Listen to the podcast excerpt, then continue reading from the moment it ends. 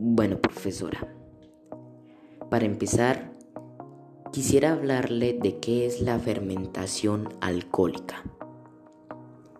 La fermentación alcohólica o fermentación etílica es un proceso biológico de fermentación en plena ausencia de oxígeno, originado por la actividad de algunos microorganismos que procesan los hidratos de carbono, por regla general azúcares, como pueden ser por ejemplo la glucosa, la fructosa, la sacarosa, el almidón, etc.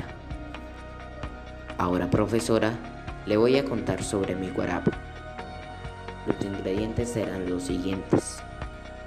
175 gramos de panela, 1 litro de agua potable y supia para acelerar el proceso de fermentación. El aroma al inicio era un olor suave por el dulce de la panela y el aroma al final era un olor fuerte. Lo que aprendí es que la fermentación alcohólica se utiliza en la elaboración de pan, vino, cerveza y guarapo, y es un proceso que produce alcohol etílico y dióxido de carbono a partir de la glucosa. Muchas gracias por su tiempo.